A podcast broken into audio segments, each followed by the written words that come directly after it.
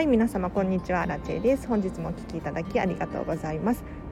今日の放送は匿名希望さんの提供でお送りさせていただきます。今週はですねこの方のスポンサーで本当にありがとうございます。もう何ていうのかな。スタンド FM って基本的に無料じゃないですか。なのでどうやってね続けていくかっていうモチベーションにもなるんですよ。本当に嬉しいです。ありがとうございます。ということで早速今日のテーマに入っていこうと思います。今日はですね物を捨てすぎちゃったらどうしようっていうテーマで話をしていこうかなと思います。これ結構思ってる方多いんじゃないかなって思いますね。というのも私自身かつて同じように思ってましたし私は見習いこんまり流片付けコンサルタントなのでお片付けのモニターさんでレッスンをすることがあるんですけれどないと困らないかなとか捨てすぎちゃったらどうしようとか私物なくなっちゃいますみたいな感じで言われることがあるのでちょっと私の体験談を踏まえて経験を踏まえて詳しく話をしていこうと思います。で結論から言うとですね物は捨てすぎちゃってもなんとかなります 本当にこれね正直不思議なんですけれどなんとかなるんですよね。というのもあのこんまりメソッドでは自分のときめきを信じて自分が好きなものを残していくのでそれ以外のものはどんどん手放していっちゃうんですよ。で手放すとやっぱり今までなんとなく持っていたなっていう思うものがどんどんなくなっていくので私これだけで生活できないんじゃないのっていうふうに思うんですよ。ただそれは実際に経験してみてほしいなって思いますこれだけ物を捨てちゃって私大丈夫なんだろうかっていうのを一度実際に体験してみる。で私自身どうだったかっていうと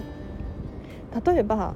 ユニクロのヒートテックが捨てられずにいたんですよ。これがなくなったら寒いよねとか耐えられないよねとか不安を感じていたんですが実際そのユニクロのヒートテックって、まあ、正直下着なので可愛いかって言われたら可愛くないですよね。でときめかなかったんですよ。全然見た目が私の好みじゃなくってどうしようって悩んでたんです。でその時に一度捨ててみようと。一度手放してみようって思いました。で手放してみてそこから自分がやっぱり必要だったって思ったら買い直せばいいっていう風なところまで思考がいきましたね。でいざ手放してみたところ実際はそんなに寒くなかったんですよ 私の場合だけかもしれないんですけれど例えば運動で筋トレして鍛えるとか代謝を上げるとか食べ物変えてみるとかそういうところを始めてみてなんとかかんとか間に合っているんですよね。で思ったのは人って基本的に物がなくても生きていけるよねっていうところまで来たんですよ。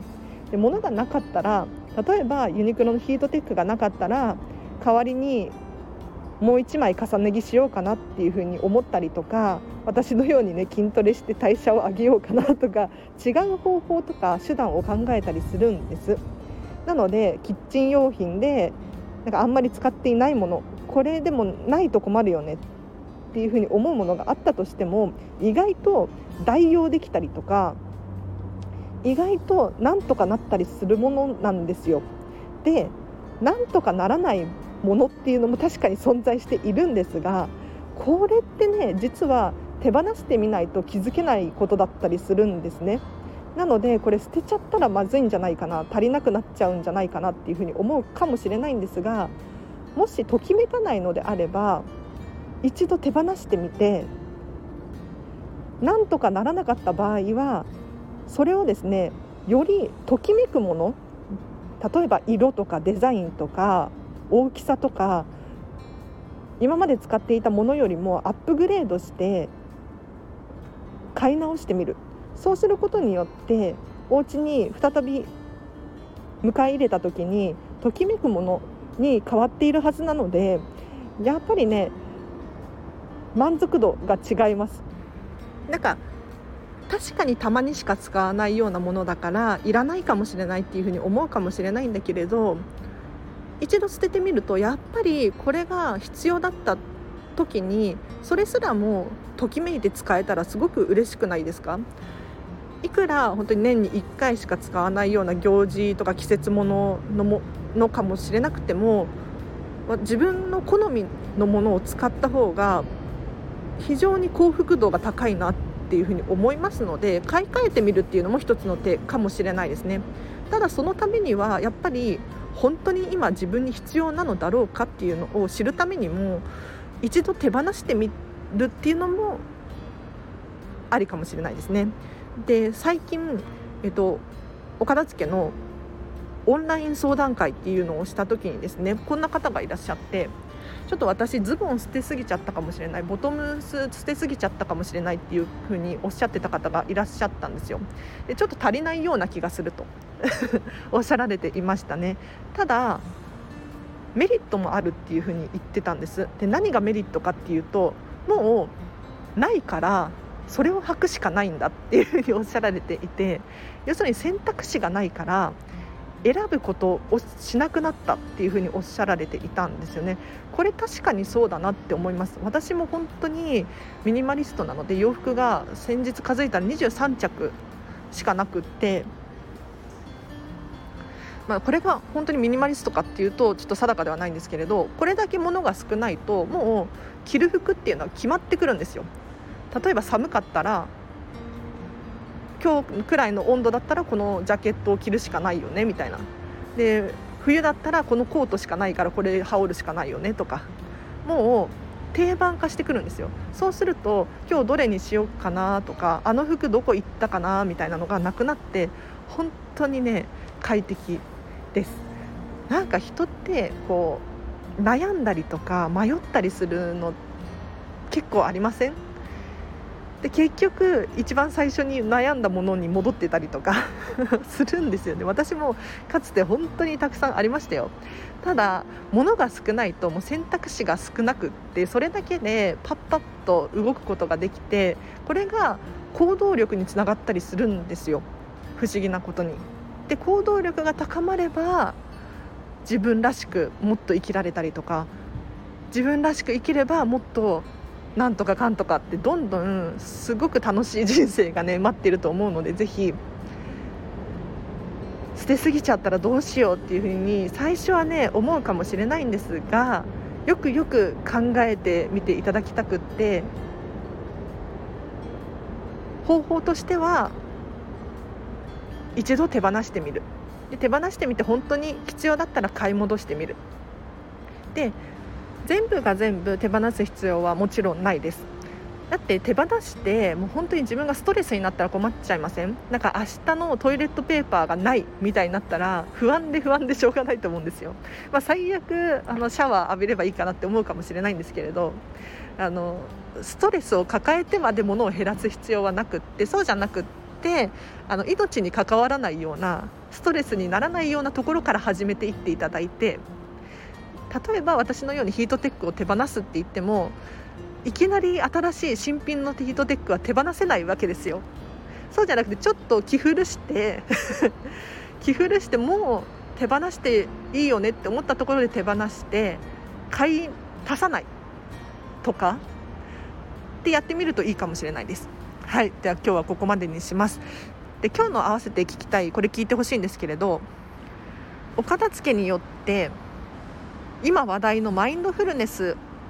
を手に入れようっていうテーマで話した回があります。こちら続きで聞いてほしいなと思うんですけれどどういうことかっていうとマインドフルネスって、まこのスタンド FM とか聞いてらっしゃる方はリテラシーが高いのでご存知の方多いと思うんですけれど今今現時点に集中することによってストレスがガクッと減ったりとか集中力が高まったりとかいろんな効果があるんですよ。で最近は大企業なんかもそうですね外資系の企業とかも結構マインドフルネスの時間っていうのを取り入れていたりするんですね。でお片付けをするとこのマインドフルネスが手に入るなと私自身思いました。というのも最近「最高の休息」っていう本を読んだんですけれどこれちょっと全部話しちゃいそうだな。だか人って結局過去に起こった出来事だったり未来に対する不安だったりとかそういうことを考えすぎちゃって今にフォーカスできていないんだっていうふうに書かれていたんですよ。でこれってお片付けも同じなんです実は。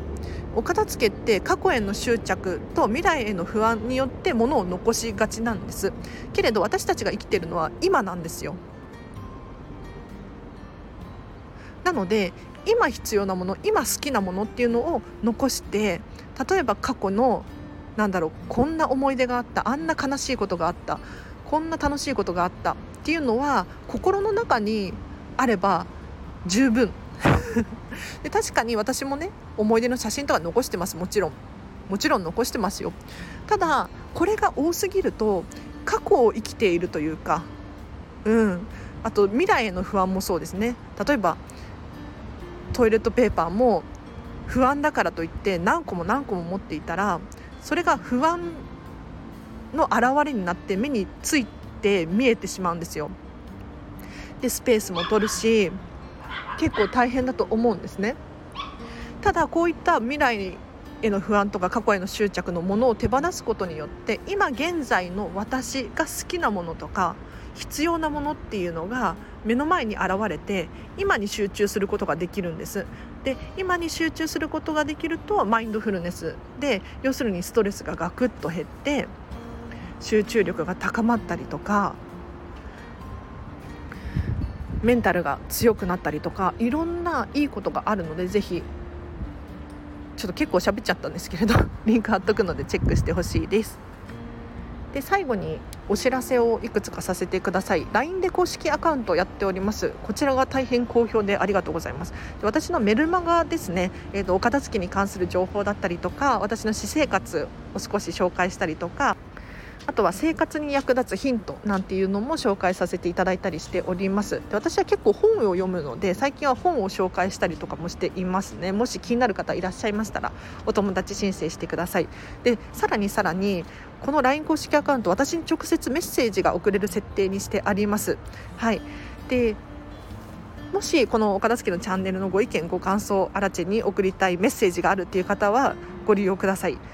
でお片付けに関するお悩みご質問も随時募集しております。で無料なんですよ。完全に無料なんで